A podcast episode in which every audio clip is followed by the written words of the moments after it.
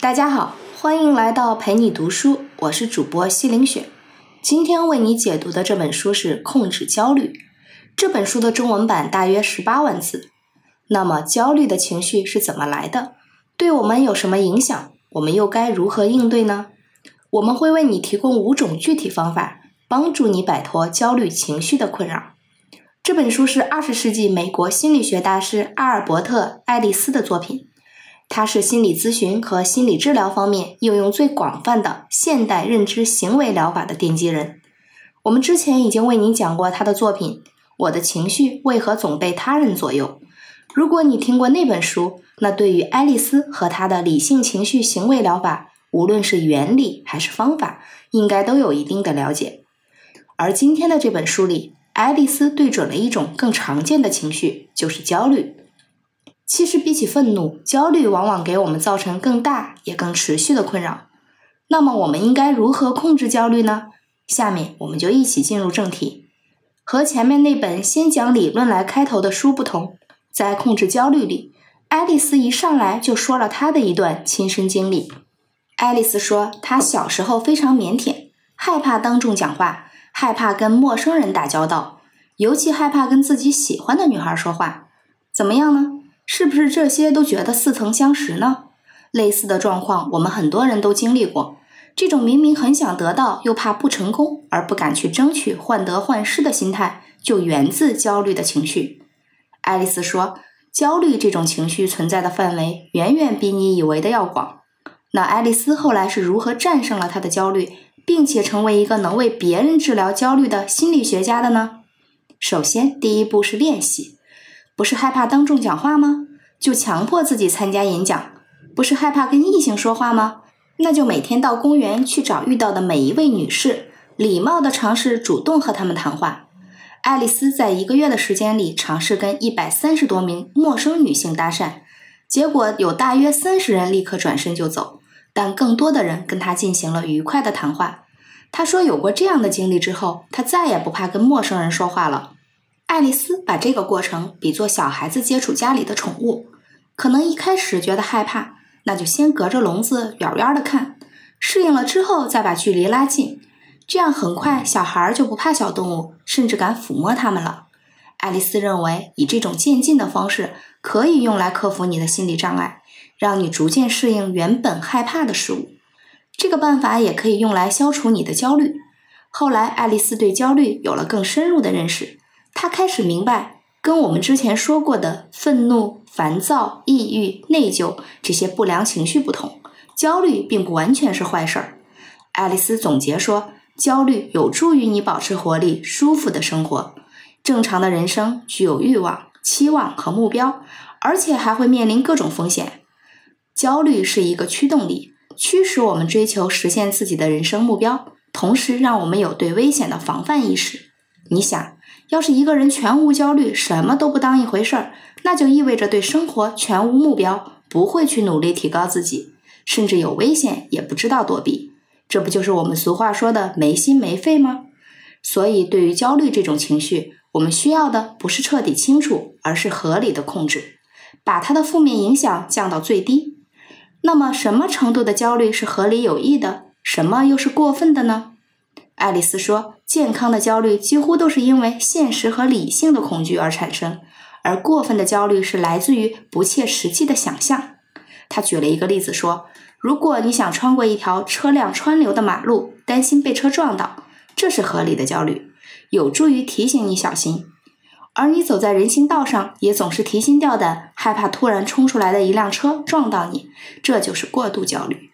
或者明明你的工作做得很好。”还总是会担心老板会批评你、解雇你，这也是过度焦虑。这就像我们常说的“杞人忧天”，总是因为一些概率微乎其微的事情而紧张担心，这些都是不健康的情绪。说到这儿，想必你已经明白了，焦虑它是由你的非理性信念产生的。非理性信念这个概念，我们在《我的情绪为何总被他人左右》里面已经讲过很多次了。这也是爱丽丝的理性情绪行为疗法里的一个核心概念。我们在这里再给你重复一下：理性行为疗法的公式是 A 乘以 B 等于 C。你的情绪 C 是由你遇到的事件或诱因 A 和你的信念，也就是你对这个事件的看法 B 共同决定的。这个信念分为理性信念和非理性信念。如果你经常对一件事情产生极端过度的反应，这就是非理性信念。在这个公式里，A 是已经发生的既成事实，我们没有办法改变它。用数学的话说，A 是一个定量，但是 B 是一个变量。所以，B 的大小决定 C 你的情绪。如果你的信念是非理性的，那么你将产生不健康的情绪。具体到这儿，就是你的焦虑情绪。所以呢，我们需要做的就是调整 B，也就是你的信念。当你对一件事儿产生了非理性的信念，并且因为这种信念而陷入焦虑之类的不健康情绪，你需要做的就是 D，也就是质疑。用这种方法来和你的非理性信念辩论。那么，针对导致焦虑的非理性信念，质疑可以通过三个方法：现实和实证性辩论法、逻辑性辩论法、实物和务实性辩论法。爱丽丝举了一个例子来解释这三种方法，说：假如你爱上了一个人，而对方却不爱你，你为此焦虑苦恼，这种焦虑就来自于你的一个非理性信念，就是我爱的人绝对也必须爱我。所以你需要和这种非理性信念来辩论。想一想，我爱的人必须爱我，这在现实中是一种必然的普遍现象吗？他爱你，这是一种必须也必然会发生的情况吗？这就是现实性辩论法。还有，我爱的人必须爱我，这符合逻辑吗？难道因为你爱一个人，他就失去了选择爱你或者不爱你的权利，而必须要爱你吗？这就是逻辑性辩论法。最后，因为这种信念而焦虑不可自拔，这究竟会给你带来更多的幸福还是不幸呢？这就是务实性辩论法了。如果这样考虑这个问题，人就会逐渐想通释然，从而摆脱这个环境带来的焦虑。而在通过 D，也就是质疑，来消解你的非理性信念之后，爱丽丝还提出了一个进一步的步骤，就是 E，建立一个理性的信念。这个理性信念就是。一些你不希望发生的事儿发生了，你当然有理由为此失望难过，但同时一定要让自己明白，这远远不是生活的全部，更不要因此而全盘否定自己。综上所述，理性情绪行为疗法应对焦虑的步骤：A、B、C、D、E。A 事件或诱因，B 你的信念，也就是你对这个事件的看法、想法；C 你的焦虑情绪。这其中决定性的是 B，也就是你的信念。一旦你的信念是非理性的，你就可能陷入焦虑。这个时候，你需要做的就是 D，质疑、辩论你的非理性信念。清理之后，再采取 E，建立一个有效的理性信念。这样，你的焦虑情绪就可以控制在一个无害的范围之内了。关于焦虑的形成、影响以及控制焦虑的原理，其实就这么简单。那么接下来呢？爱丽丝提供了很多很多具体的方法，用于应对生活中的各种不同场景引发的焦虑。这些方法包括思维方面、情绪方面，还有行为方面的。在这里，我们从中挑选五种应用比较广泛也比较新奇的方法，逐一介绍给大家。分别是：一、成本收益分析法；二、羞耻攻击练习法；三、幽默感；四、暴露疗法和系统脱敏法。五奖励与惩罚。我们先来看第一个例子：成本收益分析法。说爱丽丝遇到过一个患者，每天开车上班，从没有出过交通事故。但是有一天，他的朋友车祸受伤，他听说之后很紧张，以后再也不敢开车了，甚至一想到开车就害怕。爱丽丝为他定制的疗法，就是和他一起在一张纸上，把他拒绝开车带来的种种麻烦，像什么出行不便了。要挤公交、地铁呀，可能上班迟到啊，等等都写下来。在纸的另外半边，把他开车可能承担的风险也写下来。前面说了，他一向是安全驾驶的，这个风险概率其实非常低。然后再把他开车能带来的便利也都写下来，就比如前面说的那些麻烦都迎刃而解了。同时把他这么做需要付出的成本也写出来，那就是克服自己的恐惧心理。这么一比较，就一目了然了。这位患者发现，克服恐惧感的短期不适，要比永远处在恐惧感中要有利得多。爱丽丝说：“成本收益分析法可以用来解决很多的焦虑，因为一旦成本和收益都非常清晰明了，那一个理性的人就会尝试去克服困难，改变导致自己焦虑的非理性信念。第二个，羞耻攻击练习法，很多焦虑情绪是来源于自责，而这种自责是因为我们曾经犯过一些错误，这些错误可能确实很严重，但是如果我们一味沉溺在其中不能走出来，那可能会对我们的身心健康造成非常大的损害，而且于事无补。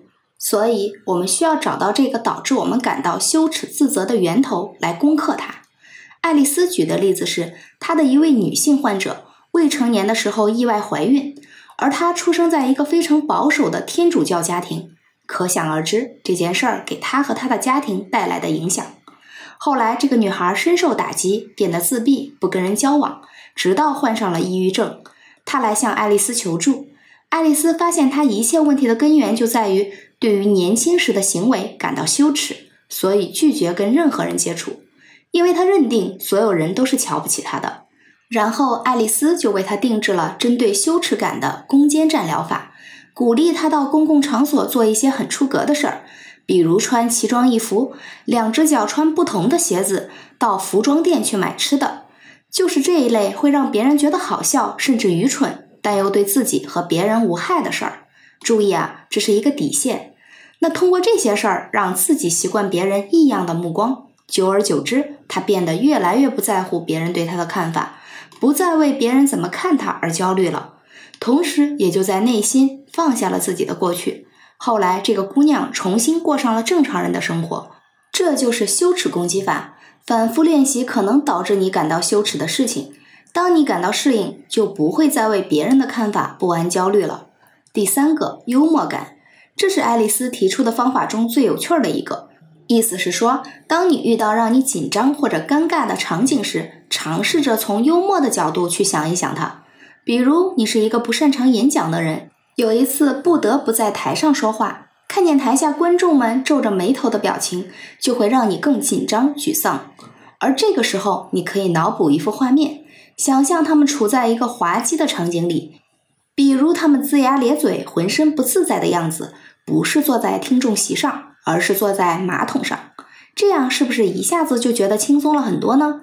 幽默是缓解压力的最佳办法。当一件事儿让你紧张、焦虑的时候，你可以尝试着用幽默的态度来面对。第四个，暴露疗法和系统脱敏法。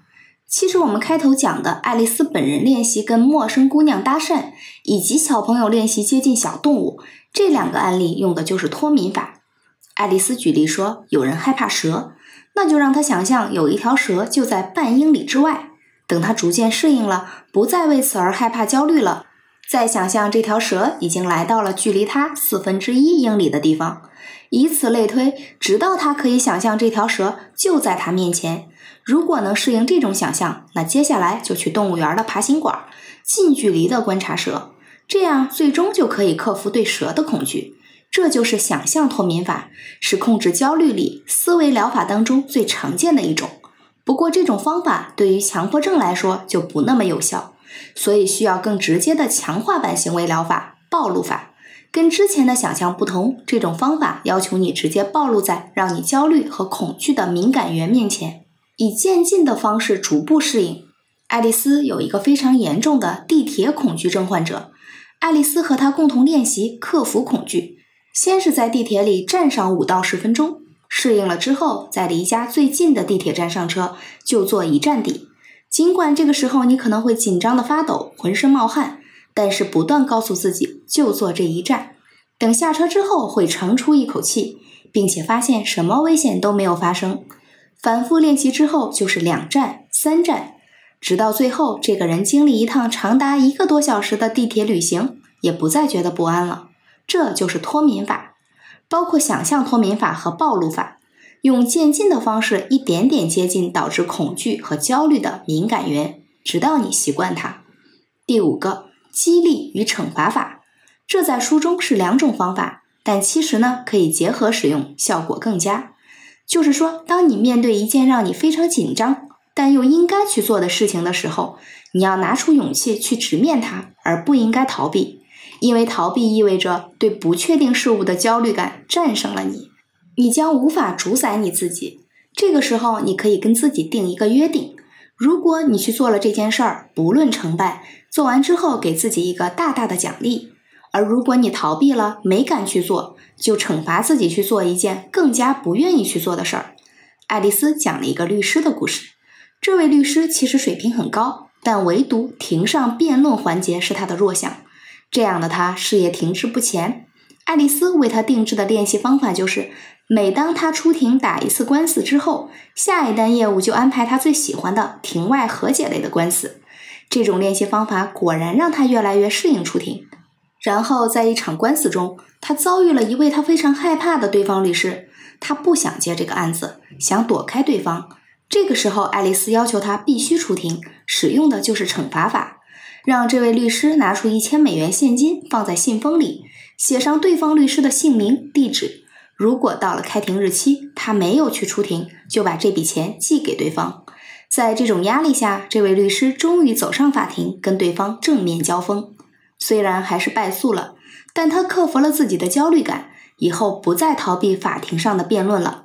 除了这五种方法，爱丽丝还介绍了放松和分散注意力法、克制过度思考法、无条件自我接纳法、无条件接纳他人法、理性情绪意向法、固定角色扮演等等，用来控制焦虑的方法。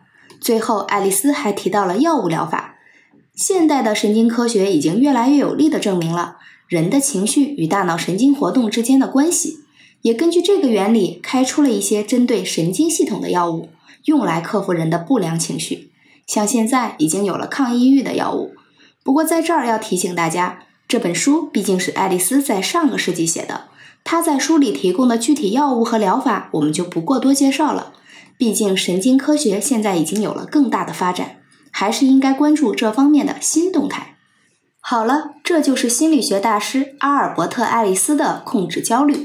我们再来回顾一下主要内容。首先，爱丽丝告诉我们，我们很多的担心、害怕、纠结、患得患失，其实都是源自焦虑情绪。焦虑情绪是人很有必要的一种情绪。不懂得焦虑的人，不会有自我提升的追求，甚至不会有自我防范意识。但是，过度的焦虑是不利于健康的焦虑。焦虑从我们内心产生，在理性情绪行为疗法的 A B C 理论中。B，也就是你的信念，是导致你产生焦虑的主要原因。如果这个信念是非理性的，我们需要对它进行质疑，从现实、逻辑和务实的角度证明它的不当。之后还有步骤 E，就是建立一个有效的理性信念。除了这个大的原理，爱丽丝还针对生活中的各种焦虑场景提供了大量的方法。我们为您详细介绍了其中的五种，分别是：一、成本收益分析法。二、羞耻攻击练习法；三、幽默感；四、暴露疗法和系统脱敏法；五、激励与惩罚。通过以上从理论到实际应用中的一系列方法，希望你能从中受到启发，学会妥善处理你的焦虑情绪。